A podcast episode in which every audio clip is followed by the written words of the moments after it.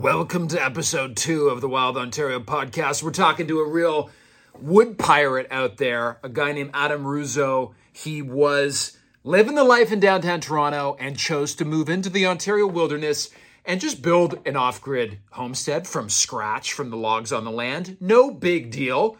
So we're talking to how it to him about how it happened, why it happened, how he did it. A big part of the conversation is how do you find land? Here in Ontario? How do you find your dream property? It's not as easy as you might think. A fascinating conversation.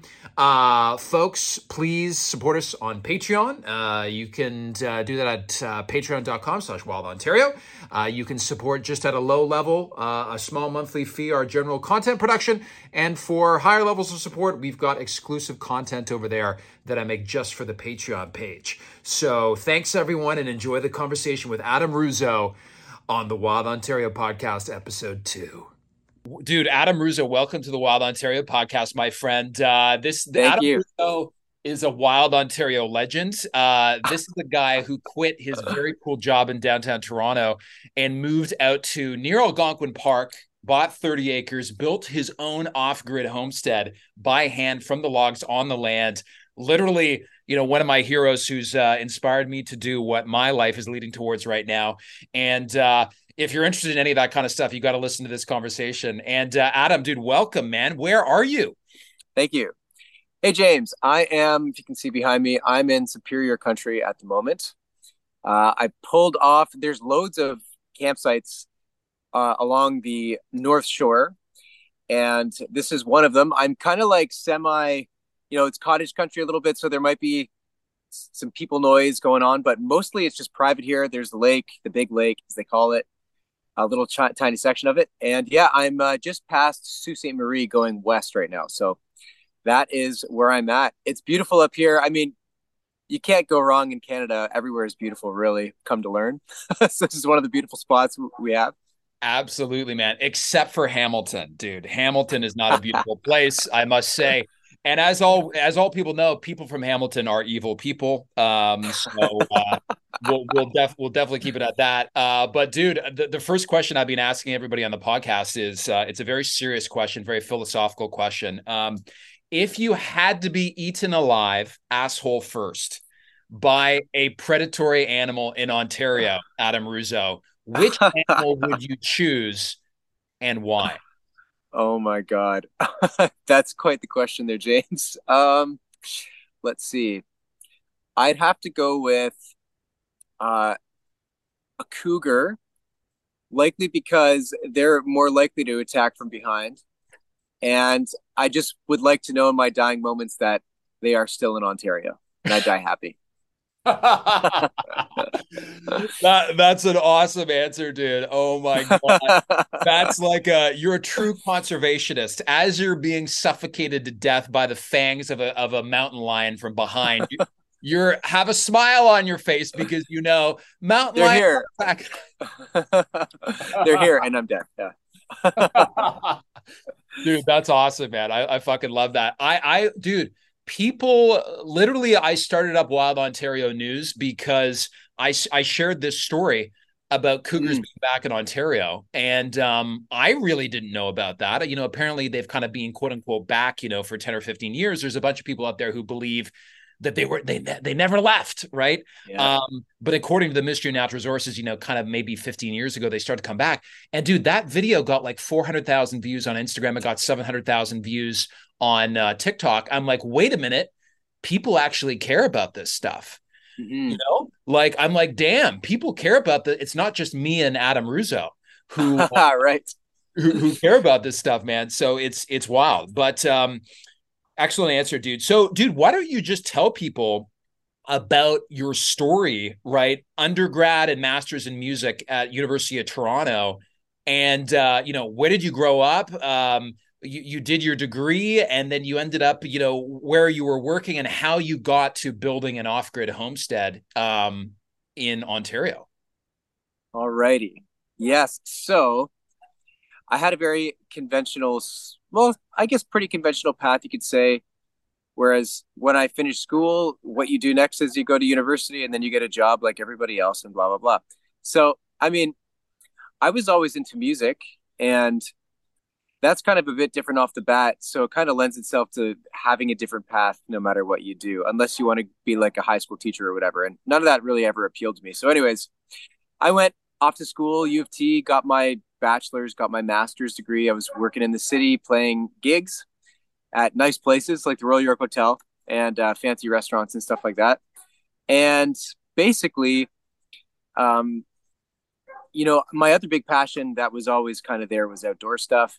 And more than just the passion, it was kind of like every time I went north, kind of like I'm sure you feel too, you realize like, oh, so this is like, this is not the matrix anymore. This is something totally different. This is outside the matrix. And it, it's a completely, it's a window into a completely different way of being that's outside of the game, outside of society. You're freer. You can, do what you want a bit more and like you can kind of be your own person a lot easier so all these things were kind of wrapped up in backcountry experiences and travel and so i was trying to meld the two and it, in the city it just wasn't working so uh, basically when i was like 25 26 i just left the city i just left i quit all my jobs and uh, i said bye and um, i've traveled up to the far north well semi far north up to Yellowknife and Whitehorse. And I worked at lodges up there. I did a primitive skills apprenticeship, which kind of got me, you know, some real good hands on experience. I, and when I did that, it was in Ontario actually. I went back to Ontario, did that, and that was like a seven or eight month long course. I lived in a bush shelter when I did that, like, and I learned flint knapping and fire making and all that sort of stuff, all the all the old skills. And then after that, I bought some land up by Algonquin and built myself a log cabin and lived there for about five years. And this is all the short version, by the way. Uh, anyways, and then after that, so I just sold that about two years ago now, and I've been out of my van, living out of my van more or less for two years. And in the winters, I'll rent a cabin somewhere. So this past winter, I was in kind of northern Quebec, and then before that, I was out in Nova Scotia. Both times in like rural areas, cabin, wilderness sort of settings. So yeah, and right now I'm in the Soo, and most recently I've uh, I got into working on expedition cruises. So I've been up in the Arctic most of the summer, and I just got back. So I'm now in my van again, cruising around until the next cruise happens out in Newfoundland. The next one's going to be so. That's been my life. It's uh, so I've been trying to you know meld this, uh, keeping my my feet kind of in the uh, modern world a little bit, and then also keeping very close to reality, which is, you know, the natural world and uh, more of a freer lifestyle as much as I possibly can. Um, so that kind of gives you an idea, I hope, of of my story the last couple of years, anyways, last 10 years. Yeah. Absolutely, and you know, I, me knowing Adam pretty well, uh, that is definitely the Coles Notes version of what has gone on. Uh, which, but that that's a that's a great intro, my friend. And you know, I'm wondering about the psyche of a young Adam Ruzzo, still a young Adam Ruzzo, but younger in downtown Toronto. You're a guitarist, you know, at the Fairmont Royal York, the most historic hotel in all of Canada, and uh, life is going well. Toronto, you know, so many as a young single guy. Uh, lots of beautiful, high quality mates everywhere. And then all of a sudden you're like, I'm going to move into the wilderness. Like, what the, uh, maybe can you expand a little bit more on that? Like, it sounds like you're hmm. going to move into the bush by yourself. Did you have companionship? Um, what was your thinking there? Like, how could you possibly leave, leave you know, all the creature comforts of, of downtown Toronto? Ah, well, okay, let's see here. Um, so I was never really a, really a typical city guy. You know, I've I've met the types, and and they want nothing to do with camping and all that stuff. But I never really fit the bill for that. I grew up camping and going to a relative's cottage and stuff up close to the water or swimming and you know sleeping in tents and all that stuff. So I had my feet dipped in when I was a kid. Uh, and my grandfather lived on a farm. My mom was raised on a farm, so we'd always go visit the farm and there was wood stoves and wood cutting and all that sort of stuff. So I was, you know, pretty well versed in it. Uh, but when did the switch happen? Let me just think here for a sec. Uh, the switch. So when did it really happen?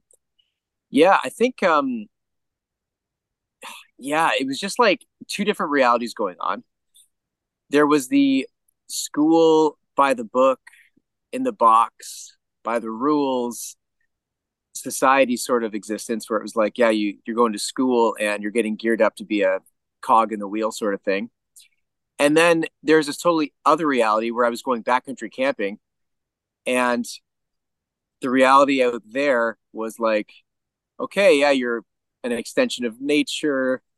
Uh, you feel solitude. You get way more in touch with the, uh, the, the muse. You know that it's like a completely different reality. And so I was when in my early twenties, I was kind of simultaneously doing both of these things. I go on backcountry trips and I go back to school or go back to my job, and back and forth. And I was like, what is going on here? Uh, and eventually, I got exhausted by uh, the working world. Even though I was doing music and stuff, it's still, you know, you're still doing the working world. It's it's more or less the same thing to a large degree, being a working kind of musician. Uh, and yeah, I kind of got exhausted by it, and I was like, I'm gonna try this other thing. Like, screw it, I'm just gonna go for it. And uh, that's sort of what happened. It was a gradual process. I didn't go from like Toronto one day, I go to sleep, and then the next day I go build a cabin. Like it was a gradual thing. I, I went out, I traveled, I lived off the grid with all these different people. I did like workaway.com and uh, I checked out these different profiles and I went out to like the prairies, BC, the far north, and I lived off the grid with these people and learned the ropes. And then I did the apprenticeship program and then I bought the land. So, you know, it was like a gradual process and I kind of like was figuring it out for myself the whole time along the way. Um, and I mean, even at still at that point, it was still pretty nerve wracking. Like you're never quite ready for it. Like it's a big decision, obviously, to go do something like that. But another part of the reason, this is a big one too, I should always mention, is that financially it was a better move too. Because like building a cabin uh, with the trees on the land and buying the land in cash, which for me at the time was like twenty one thousand dollars or something, and then I, I ended up paying more for the thirty acres. I got a loan for that. But um, either way, it was still a lot cheaper because I had enough money for the materials and the land, basically, besides the loan. So uh, my living expenses were really cheap. I didn't have a mortgage. And so I just didn't buy into the whole thing of like, oh, you got to have this massive mortgage and you're to be a debt slave. Like, I just saw through all that.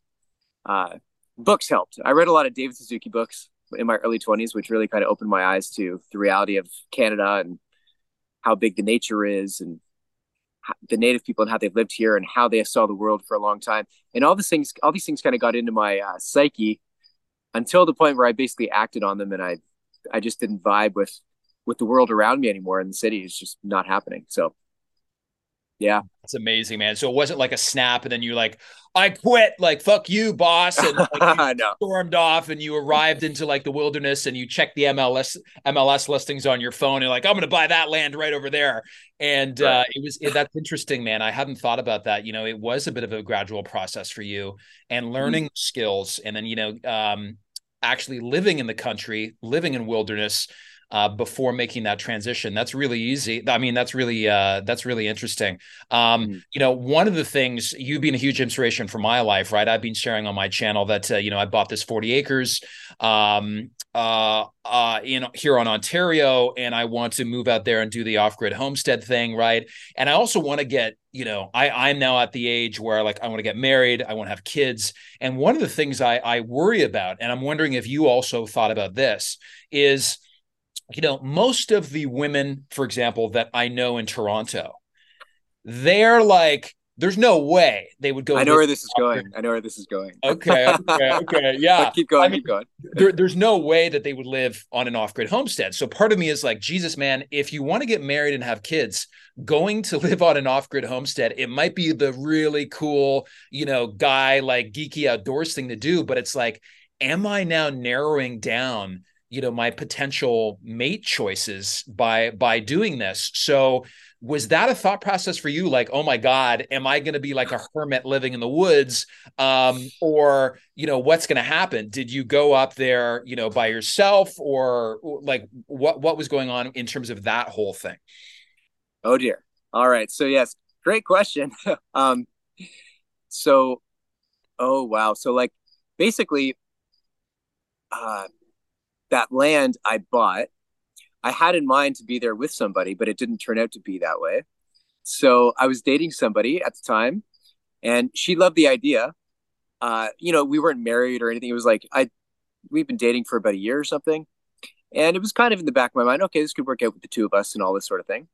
Uh, it turns out it didn't work out, and then I moved into the land alone because I had this land now, and I'm just going to do this now. So I moved in in my tent, uh, in the in like was it March, and uh, and got to work cutting down some trees, regardless other person there or not, because here I am. I'm doing this now. I'm not just to like let this land sit there. Uh, and then actually somebody else showed up into my life a few probably a few months into my whole experience there and they ended up staying for over a year probably a year and a bit um, and helping out with the process but then it didn't actually work out with them either so uh, there was a few that came and went during the time and uh, yeah but so I did have people there, but in the end, I left alone, and uh, that's fine.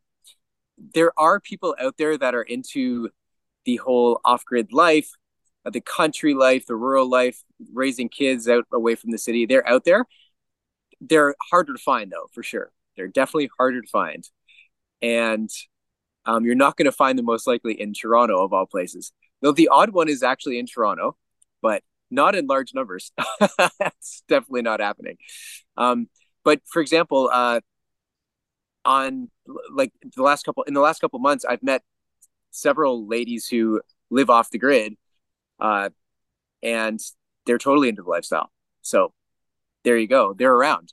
Uh, you could say maybe quality over quantity. Yeah. absolutely man. Absolutely. I mean yeah i think for for sure especially when you're thinking about a life partner it totally is uh, you know quality over quantity uh, for sure. And you know my hypothesis is this is at first i was really worried about this but the more I have explored the off grid living community on the internet, the more I've realized is, man, there's actually a lot of people, male and female, even people, like you said, living in cities that are super interested in living in the country and living on a homestead and living on a, an off grid homestead. Kind of, I would call it like trad lifestyle, like trad life, traditional lifestyle kind of stuff.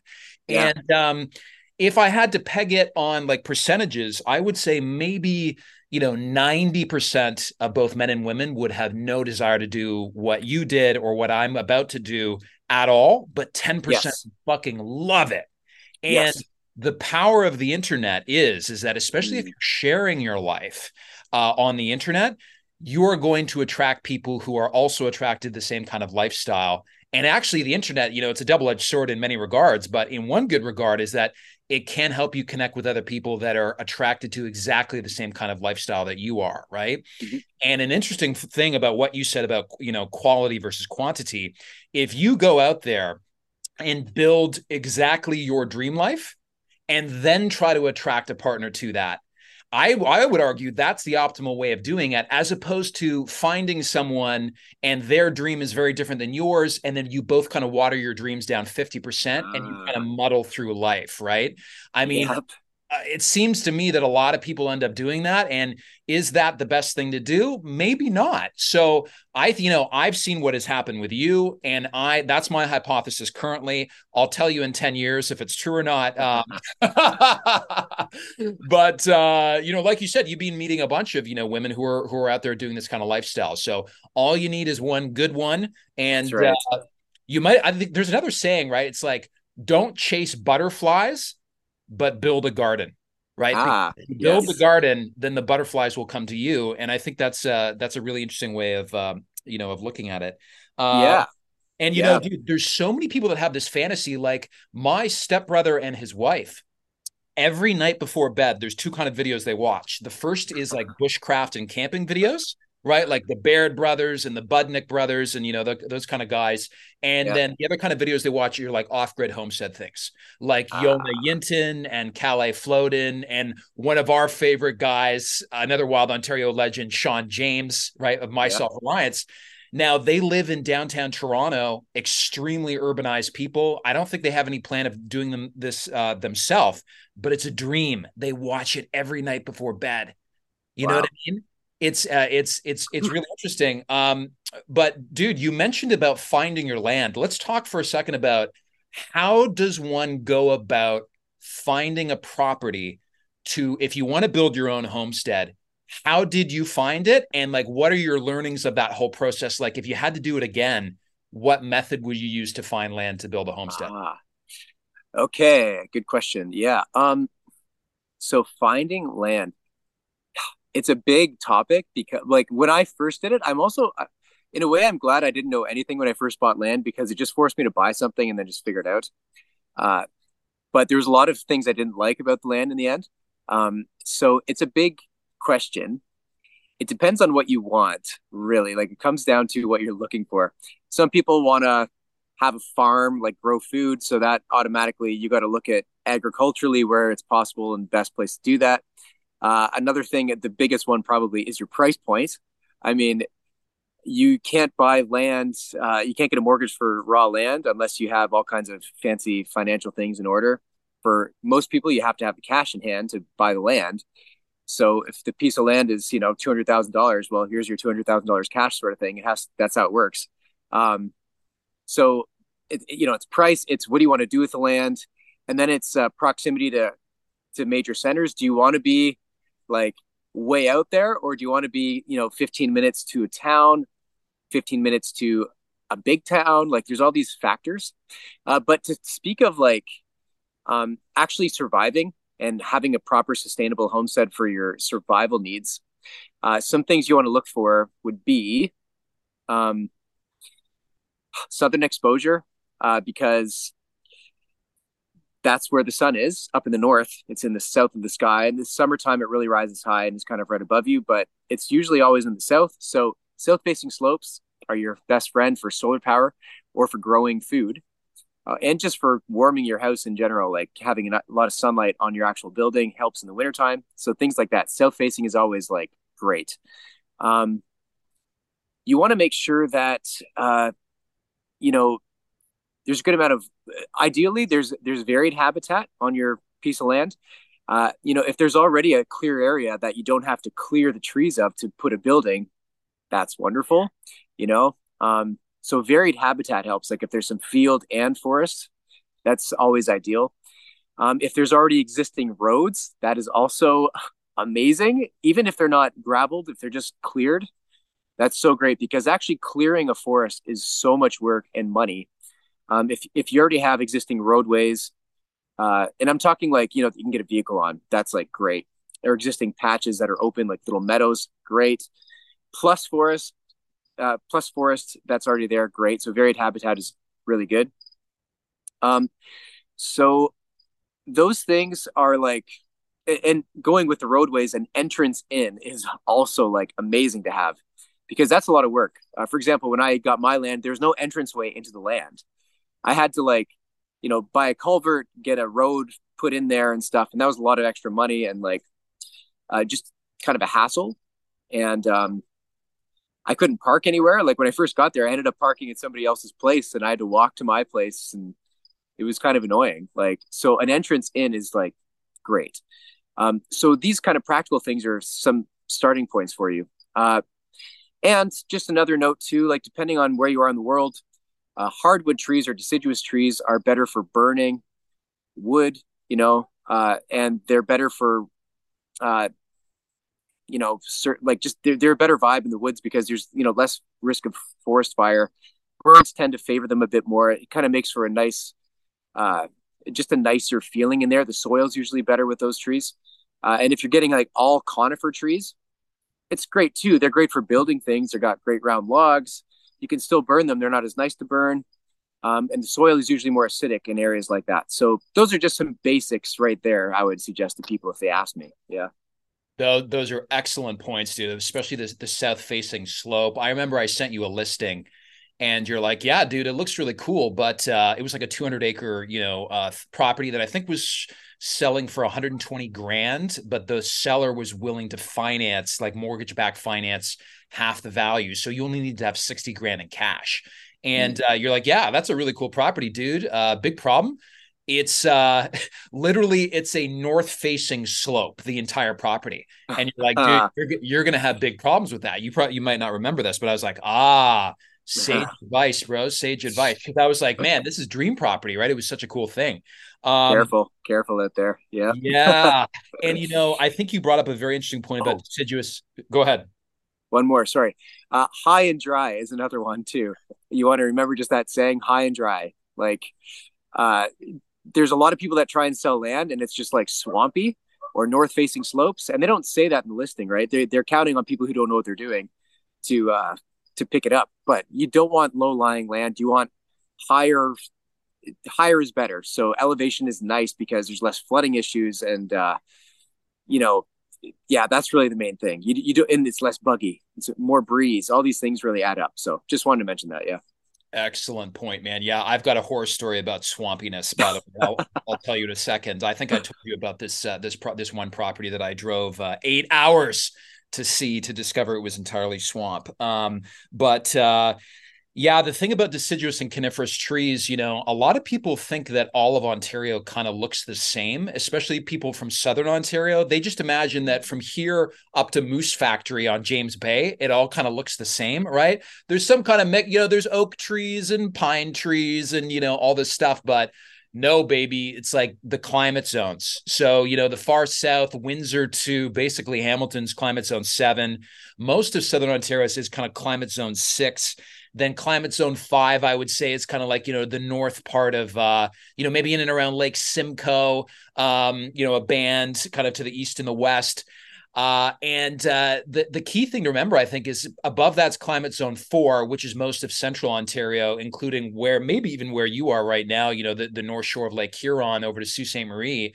Um, but once you get into climate zone three, the hardwood trees disappear right? Yeah. And yeah. if you are a person, I think, such as yourself and myself, who love hardwood trees for many different reasons, maybe because we're soft Southerners, as someone from Thunder Bay would probably say, we don't need no hardwood trees, you Southern pussy, right? They would might say something like that. Uh, but uh, if you like hardwoods, you're not going to find it pretty much like I would say starting in Wawa to the north. You really got to look at climatic zone maps of Ontario. Mm-hmm to understand the key, I think, inflection point in Ontario is climate zone four into three, because three is really where the boreal forest starts. And that's where you have, you know, it's jack pine and poplar and spruce and birch. And there's no, there's no, there's no hardwoods right like uh, I, I, think that's really critical for people to uh, to remember um, and dude talk to me about what websites were you using to to search for land? And what did you use in your process versus like how would you do it now? In terms of like the uh, real estate searching uh, architecture out there. Sure. Um, one last point on the land too and i'll, I'll get to that question uh, is um, yeah how much space do you need? Because you know there's this like special 100 acre uh, thing that's burned in everybody's brains, like because you know all the land was originally set up in hundred acre parcels all over the place, uh, and it's a nice number, sure, like hundred acres. That sounds great, but in my opinion, you don't you don't need nearly that much. Uh, uh, even thirty acres for me was plenty. Like it's tons of land. Uh, if you're in a land, if, if you're in an area with a lot of crown land, that you can use at any time, and, and if your land abuts that crown land, uh, five acres, ten acres, that's so much land. I mean, in my opinion, so I think people should actually walk the properties and get a feel for what 100 acres actually feels like. It's massive, it's immense. Like you'll never see the whole thing uh, on a regular basis, anyways. Like so, just want to put that out there. My number right now, I'm thinking like if I if I go through it again, probably 10. 10 would be great. Anything more is a bonus. Uh, anyways, um, 40 is great. To, to that acres. point too, Adam, before, to that too, I remember at one point you mentioning to me 25 acres if you want ah. to be sustainably harvesting wood over time for both construction but also for firewood if that is your objective um, to also be able to harvest 100% of your wood needs from your own property. You said the key number there from your research was 25 acres, right? So, where yeah. you're harvesting, the wood can naturally regenerate itself by the time you're harvesting more. Do you mm-hmm. still think that that 25, and I understand what you said about the five to 10 acres is totally enough, especially if you've got crown land, you know, for living. But in terms of that wood harvesting generation, regeneration number, do you still believe that that 25 acres is the the minimum sustainable size? Yeah, I would say so. Uh, absolutely. Um, you know, if you have 25 acres of forest, that's forested, you can indefinitely harvest. If and, and you're and you're heating a house, you know that's insulated and all that stuff. Like a, a modern house that's that's insulated and you're you're heating it with wood. Yeah, I think that's plenty of land uh, to to uh, sustainably to use. You know, there's it's amazing. The forest is incredible, and I mean, like, there's so many different ways to cut tr- a tree here and there and let the whole thing thrive. And uh, yeah, um, I mean, even on my in my case, I had a smaller place. It was like 650 square feet, log cabin. It was insulated and all that. Um, I was I was cutting like maybe I forget the amount of wood, maybe eight to 10 cords per year of wood. Most of it was softwood. I know I was just saying hardwood's better to burn, but I was burning a lot of softwood in there. And uh, yeah, I, I had, I was always like overflowing. I couldn't keep up with the amount of trees that had to be taken down on my 30 ish acres. Like it was just never ending. And the stuff that fell naturally and it just it, like, you know, if you're doing a careful job, 25 acres, in my opinion, is is plenty to, to use. Yeah. Quick break from the podcast, everybody. If you want to support us in the production of this content, go to patreon.com slash wild Ontario. For only five bucks a month, you can support us in our production of this content as well as get uh, exclusive content that I'm making just for our Patreon page. Check it out, patreon.com slash wild Ontario. Now back to the podcast. That's really um, interesting, man. Because I remember uh, posting a little bit of, you know, a few stories about my 40 acres that I purchased, and so many people in the comments to your point about the 100 acre magic mark is like so many people is like oh that's the dream bro.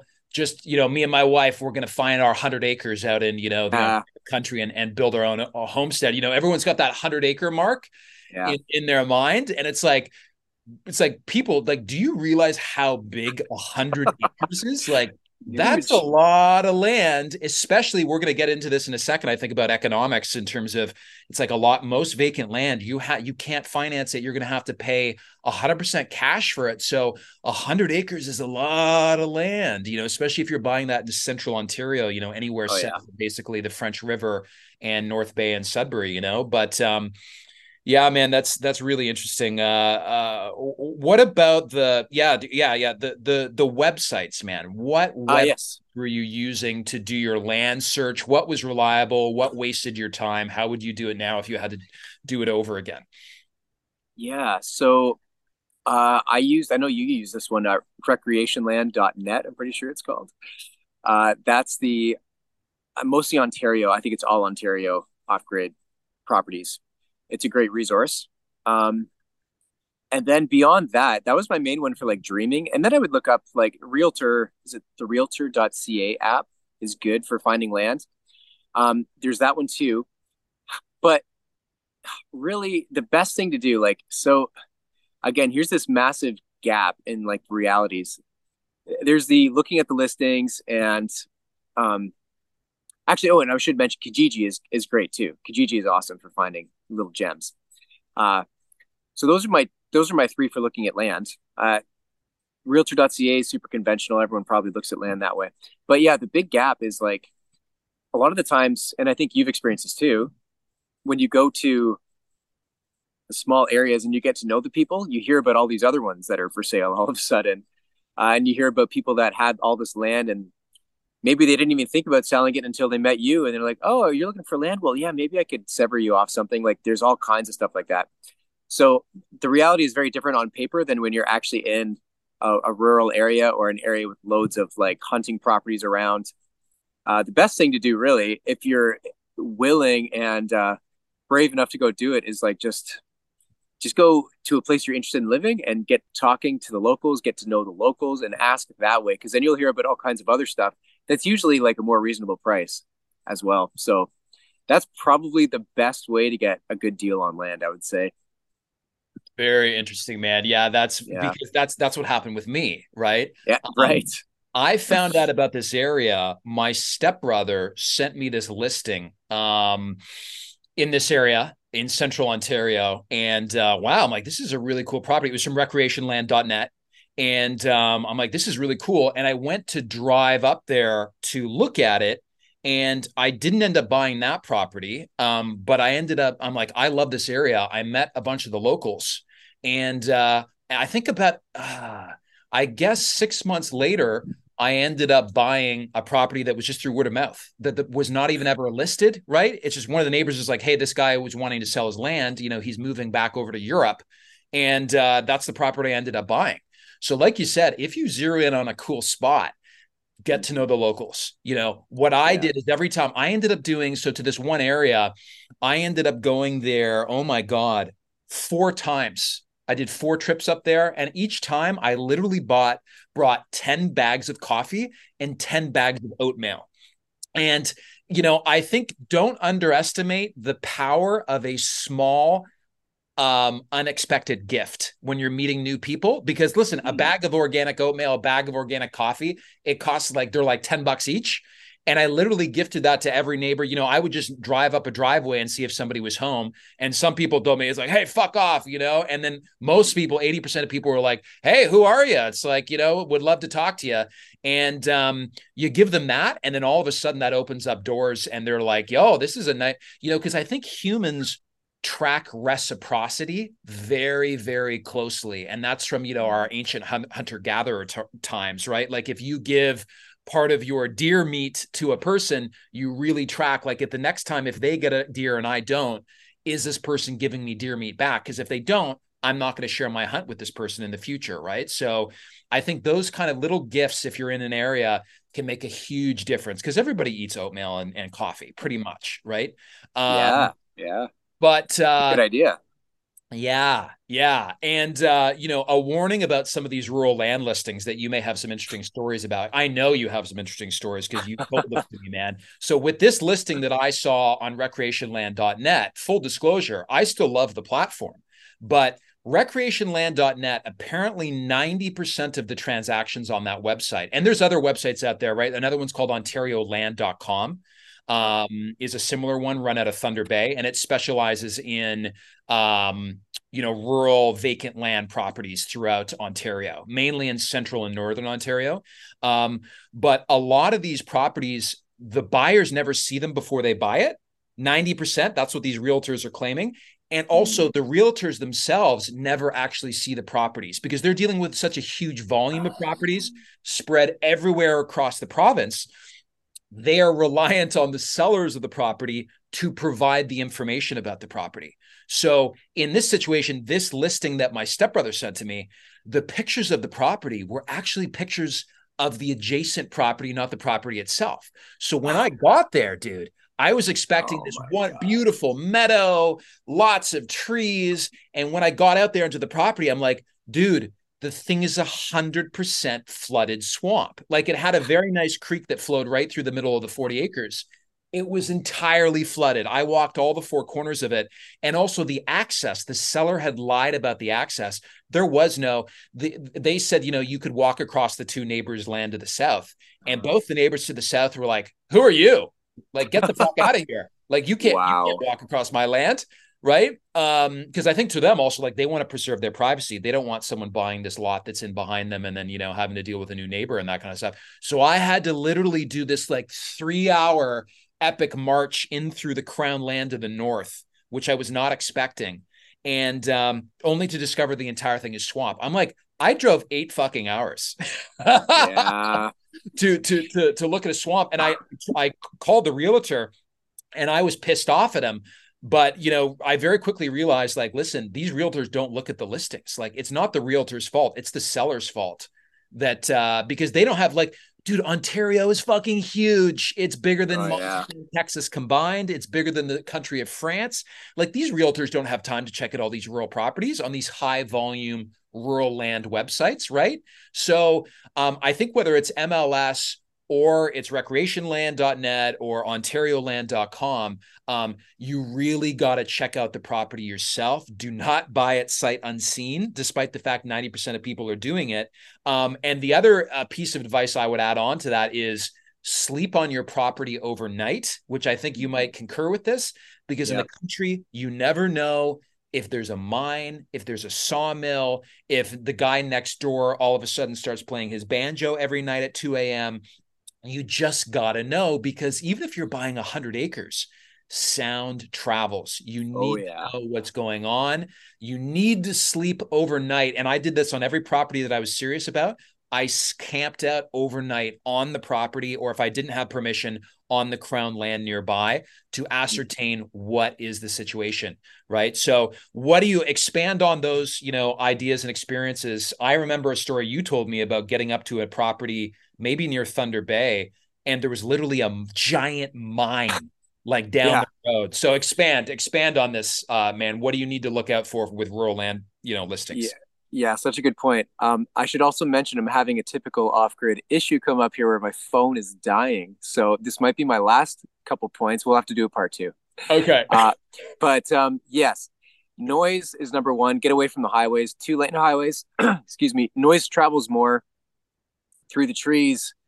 Uh, in the winter, it's bouncier. Uh, like when it's not a fresh snowfall, that is. But like it, it's through the seasons, it changes and it's loud out there. You hear, you can hear things more clearly especially when cars like in the city we're used to cars going like 40 and they don't make much noise but when cars go 80 or 100 they make a lot of noise and when they go up hills they rev up more like so you want to get away from highways if you can because you're if, if if you're seeking like true quiet um in the woods there's a lot of industry there's uh the, the noisiest ones are yeah sawmills mines and snowmobiles slash atvs if you're by a snowmobile or ATV trail, uh, you're gonna you're gonna hear that a lot, and they are way louder than cars. Both of those things, they're really annoying to be honest. Uh, so if you're again, if you're looking for true peace and quiet, you want to avoid like major recreational trails because people out in the country they're going to use them, uh, and they're going to bring all their stuff out there all times of the year.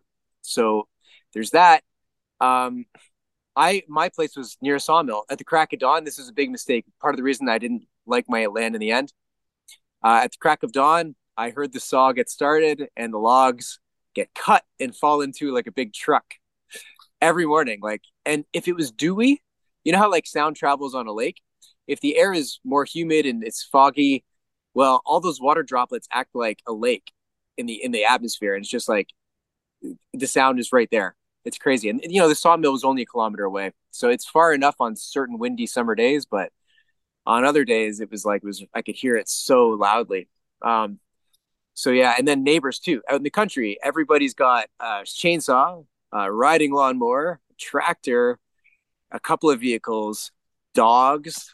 So all these things are again really annoying. And when people think of living out in the woods or out in the country, they think, oh, the birds and wind and the waves. But in reality, if you have everybody, uh, you know, even even people that are pretty spaced out along a you know dirt road or a two lane highway, you're going to hear everything going on. So, uh, hundred acres, which is a number we were throwing around before, is great if you if it's one direction, if it's a thin rectangle. But if you've got like people and they're hundred acre parcels and you're all like a hundred feet away from each other and then across the road from each other and people are shooting their guns off for target practice like these are the kinds of things you're going to hear.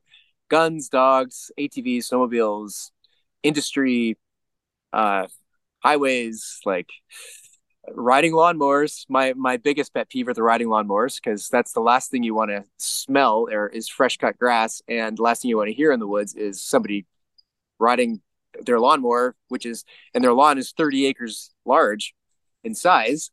So you know all these things are issues in in the country when you when you're talking about location and and sounds and all that stuff. And then yeah you mentioned uh, neighbors. Speaking of the neighbor issues one piece of land i looked at in cape breton a little while ago uh, what was the neighbor had aggressively spray painted all kinds of you know property markers on the land i was looking at. So there was a massive neighbor conflict there with who owns what. And so i obviously stayed away from that. I was just kind of browsing around at the time. This is like two years ago now. But uh yeah you want to look out for like property lines. Another thing to ask for while we're talking about it. Oops. Sorry if i got cut off there. There we go. Um another thing to look out for is like survey markers. This is a big one. Is your land surveyed i should have mentioned this earlier because if it's not there might be some property line conflicts because what your neighbor says might be different from what the listing says and usually your neighbor wins. That's just how it works. Um, so there's that and also to get your land surveyed is expensive. It's like i heard one number i'm not sure how accurate this is now but per line it's like seven or eight thousand dollars to do like one line of your property with some guy with a chainsaw and a GPS and property stakes and all that stuff. So my, if you got to do, my mother just did our family cottage, and it was yeah five thousand dollars for for the whole thing. And the, okay. the, acreage, I believe, on the family cottage is twenty acres. Um, okay. So that that is the most recent number um, that I heard, but it also may depend on your geographic location, right? The more remote you are, if the more travel time, that could yeah. that could affect that too, right? So that's definitely something to keep in mind. You're right. Yeah, yeah, that's all that stuff is important to keep in mind. Yeah, um, but uh, good to know. Yeah, it's expensive. It's not cheap. So if you have it already surveyed, that's like a huge bonus. And when you're walking the land, look for the markers. Look for the old survey markers. They're super important. You know. Yeah. yeah, yeah, man, that's really sage advice. You know, I can't overstate the importance of having a good GPS uh, software that has the data for private land and crown land parcels in Ontario when you're looking for rural land.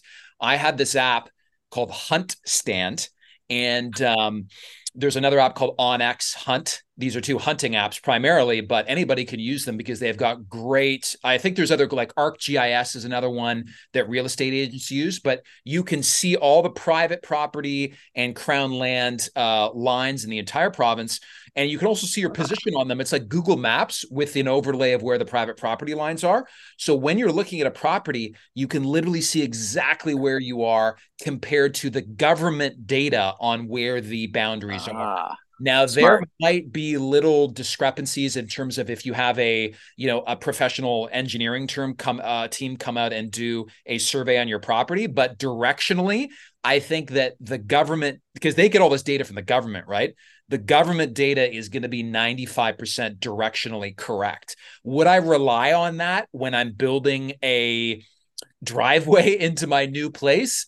Um, uh, you know, just by eyeballing this little GPS program on my phone and you're near a border with a neighbor, no, I wouldn't, right? I would want to have right. that survey done because you don't want Jimmy next door hunt you down with a shotgun because your driveway is percent on his property, right? Because that could cause a lot of problems.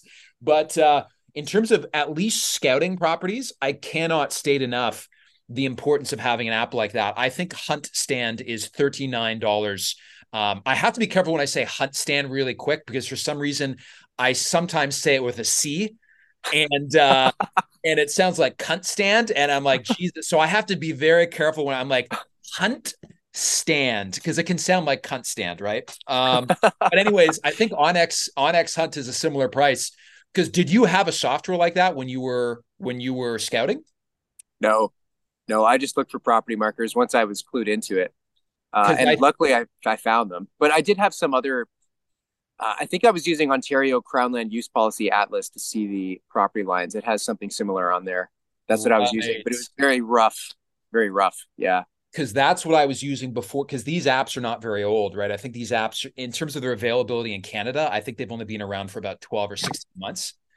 Um, so they're kind of a newish thing. But uh, like for people that are looking, oh my God, it, it's so helpful. It's so helpful to know, right? I remember looking at one property with this old timer, this 80 year old guy who was a uh, retired forestry guy.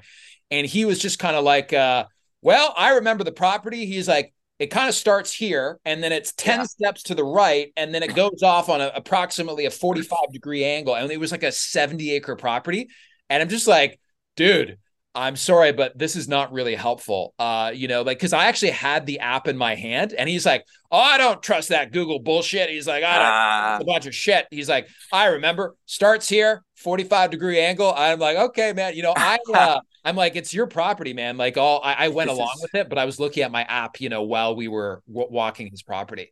Yeah, uh, this is the reality. This is the reality. Another reality is my phone is dying, and uh, I have no way to charge it because I'm using my headphones. This is a uh, first well, world problems. Let's just keep going, problems. man, until it's literally dead, and then I'll just okay. kind of sign off because this is a great first episode, just on like basically, you know, how do you find land? Because I think so many people are are don't have any idea, right? Yeah about yeah, it's yeah it's very different and usually you know if they're totally new to it um just email the listing agent and they'll just say oh yeah just walk the property you know just just walk the property that's the kind of the lingo they use which means you just drive there and just walk it if, if it's vacant and nobody's there you can just go look at it whenever you want basically Absolutely. and sleep on it. Even I, I don't know if that's allowed, but it's a good idea still. Absolutely, man. I mean, yeah, like, you know, I remember talking to one landowner and I was like, hey, like, can I sleep on the property overnight? And it was a family selling the property, right? With like four brothers and sisters. And they're like, ah. yeah, like one of our sisters is not cool with that from like a liability perspective. And uh, these are people who live in Toronto, and this property was like six hours from Toronto.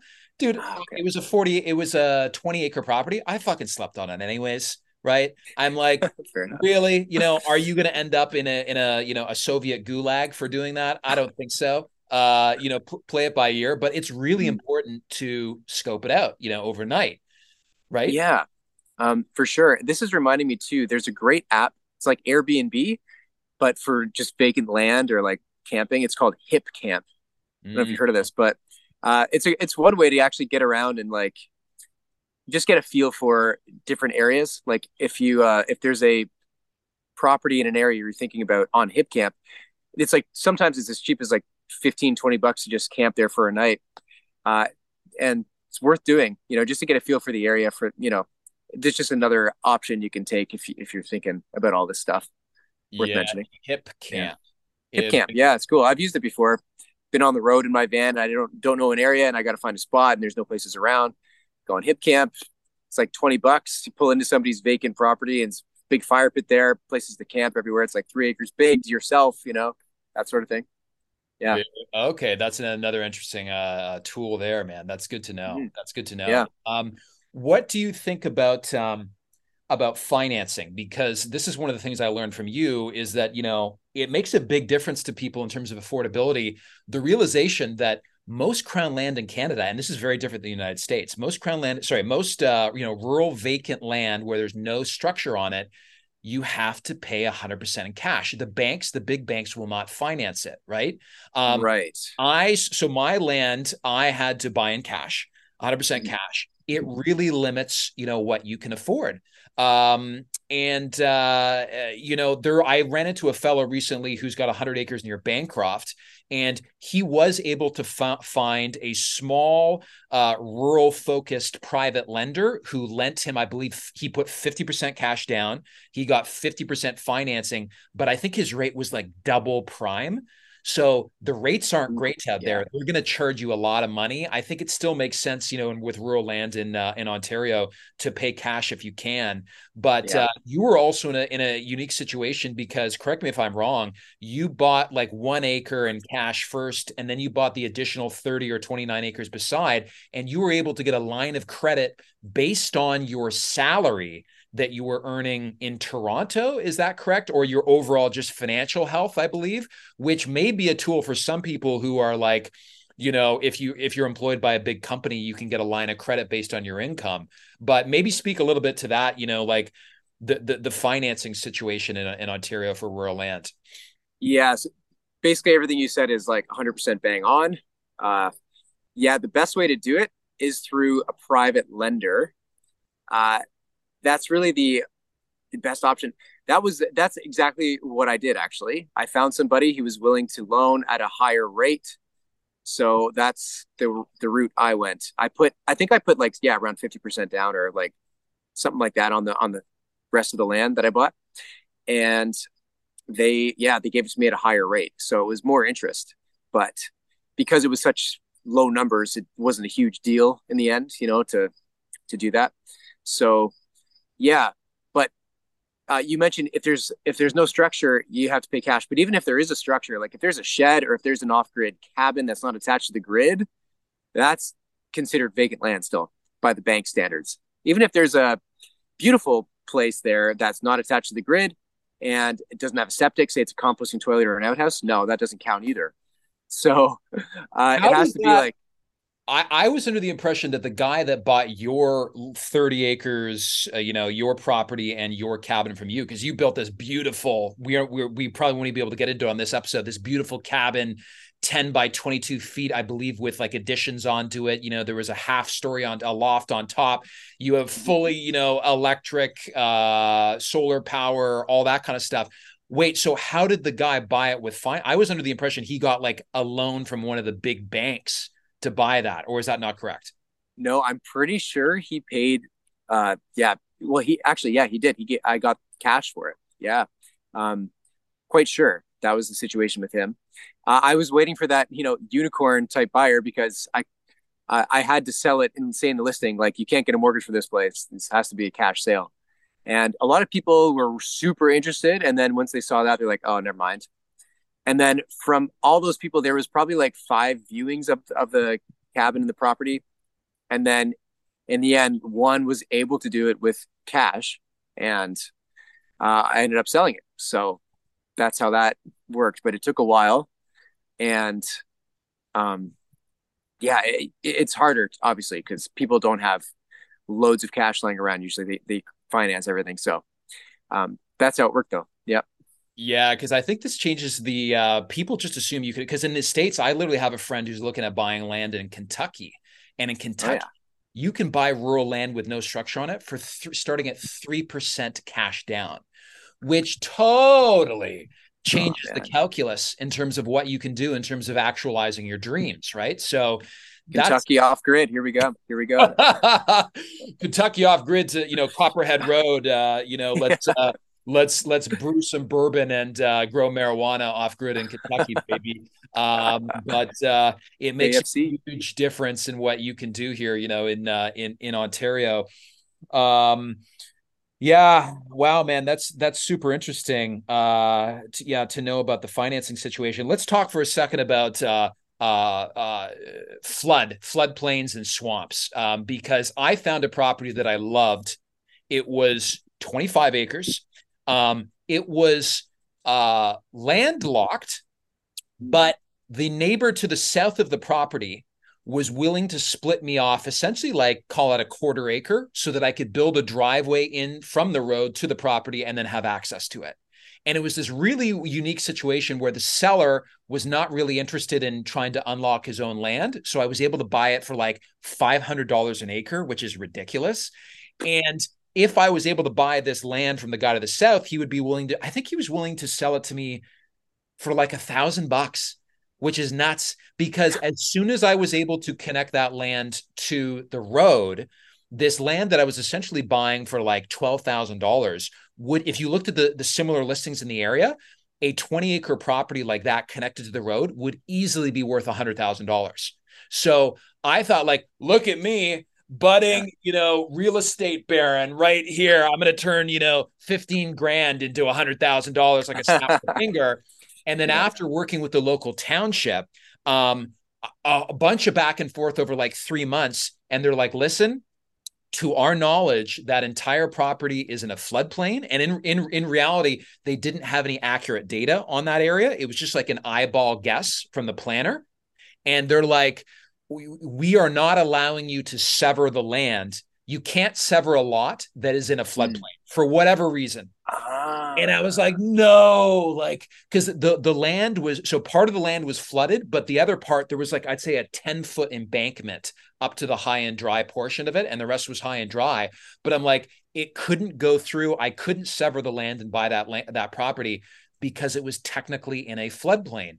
So mm-hmm. in Ontario, whether you're unorganized or organized township, when you're severing lots to try to, you know, even like you meet someone and they're willing to sever their lot for you, or you're severing a lot to try to get gain access to something that might be difficult access because you have to go through crown land to get to it, or it's completely landlocked like this parcel, you have to be aware of the zoning issues around th- this kind of stuff, right? Um, which is really interesting. Maybe you could maybe expand on that idea and then also maybe talk a little bit about, you know, what's the difference between why do people need to be concerned about organized versus unorganized townships when looking right. for rural land in Ontario?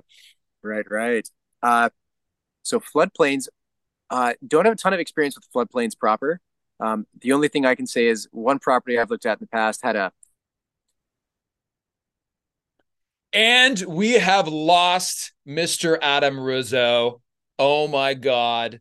He is, I think he may have been taken out by a uh, mountain lion, ladies and gentlemen, but that was his wish, right? He wanted to get taken out by a mountain lion. It is uh, proving that conservation is working here in Ontario. So um, I guess I'll just f- finish off this story. We're going to have to have Adam on again, but finish off this story about, uh, you know, searching for rural land in uh, Ontario. I'm trying to think of what else there is to be cognizant of. Um, that financing piece was key. Uh, working with your local township is key. I guess the last part is organized versus unorganized townships. I would say almost all of the townships south of the French River and Lake Nipissing in Ontario are now organized. Adam was in a very unique situation where he bought his 30 acres uh, not far from Bancroft, just south of Algonquin Park, in an unorganized township, which means there's no mayor, there's no town council, um, there's basically no rules in an unorganized township other than the provincial building rules. There's some rules around, you know, how to build septic tanks, how to build an outhouse. You know, there's some basic things there, but there's basically no rules. So he could build his cabin without a building permit and he did all the wiring himself. He nothing had to be necessarily to onerous spec.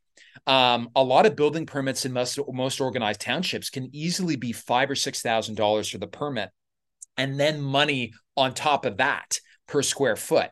So it really changes the game. And some townships are more anal than others about how you know difficult they're going to be on giving you a permit to build a structure that you want. Um, and uh, so a lot of people who are doing off-grid homesteads, like the one that Adam did, um, they look for unorganized townships. So in Adam's situation, he lucked out because literally as soon as he finished building his cabin, his township incorporated itself it got a mayor, it got a township. Basically, the population got to a level where it could become organized with the tax base they were able to afford, you know, an actual city, you know, a uh, a township government structure. So he was lucky because he got his he got his building in right before then. Otherwise, if he had tried to build there and it was an organized township, he would have needed needed a building permit. He would have probably need to hire professional uh, contractors and or plumbers and electricians to make sure that all the work that he was doing actually met the building codes. So that's something really to keep in mind. Um, once you start to get north of the French River and Lake Nipissing, that's where there's big swaths of the province that are unorganized townships. And um, a lot of those places are very, sometimes there's even a premium now on properties that are in unorganized townships because the off-grid homestead community uh, will try to buy up land in that area. It's preferred. So my land that I bought is in an unorganized township. I really like that. Uh, one of the famous locations that I found for un- unorganized townships um, was called Nolalu, which is essentially an area. And there's other t- there's other kind of uh, areas to it, parts to it, but the Nolalu area is just the southwest of the city of Thunder Bay. It's kind of between Thunder Bay and the U.S. border. Um, it's a big geographic area. It's almost all unorganized townships. Uh, the Woolly Steer Ranch, who I've uh, made a video about on uh, my Instagram and TikTok page for Wild Ontario, that's where their ranch is based. Uh, it's in the Nolalu area. So I actually considered the Nolalu area. I've got two other friends who live on uh, off-grid homesteads there. I considered the Nolalu area heavily when thinking about uh, buying a uh, uh, a property for my off-grid homestead. I ended up choosing another location. I only say that it's basically it's on the north shore of Lake Huron between Sudbury and Sault Ste. Marie. Um, it's in climate zone four. I didn't want to do Nolalu because Nolalu is climate zone three. So it's real boreal forest there's no hardwoods there, right? I wanted to be in climate zone four, where it, the climate's a little bit more temperate. Um, and there's still hardwoods, there's still maple trees, there's still oak trees, you know, though I really love those trees growing up in central and southern Ontario. So um, yeah, good luck. There, there's there are some very rare unorganized townships still that are south of, you know, call it the French River or Sudbury, North Bay uh, areas. There are still a few, but they're they are not many. So uh, we'll leave it at that, there, uh, ladies and gentlemen. This is a great resource for anybody considering um, building a homestead, whether on grid or off grid. Anyone looking for rural property in the province of Ontario. Thank you so much to Adam Ruzzo. He's an amazing musician. He's an amazing folk musician. That's the whole other, that's arguably the most impressive thing about Adam is that he has a master's and an undergrad in music from University of Toronto. He was the lead guitarist at the um, uh, hotel band at the Royal York Hotel in downtown Toronto, which is right across from Union Station, the most legendary and old hotel in the entire country. He's an amazing musician. He just has a new album out. Check him out on YouTube on Instagram and on TikTok. His handle is Adam Ruzzo. I believe it's R U Z Z O. Um, Adam Ruzzo Music on TikTok and YouTube. And then also check him out on TikTok. And he he's uh, his handle there is Cabin Speak. Cabin Speak on TikTok. And TikTok is where he shared the most amount of uh, information about his cabin. So you can see videos of him at his cabin, his off grid homestead that he built, as well as, as his music stuff.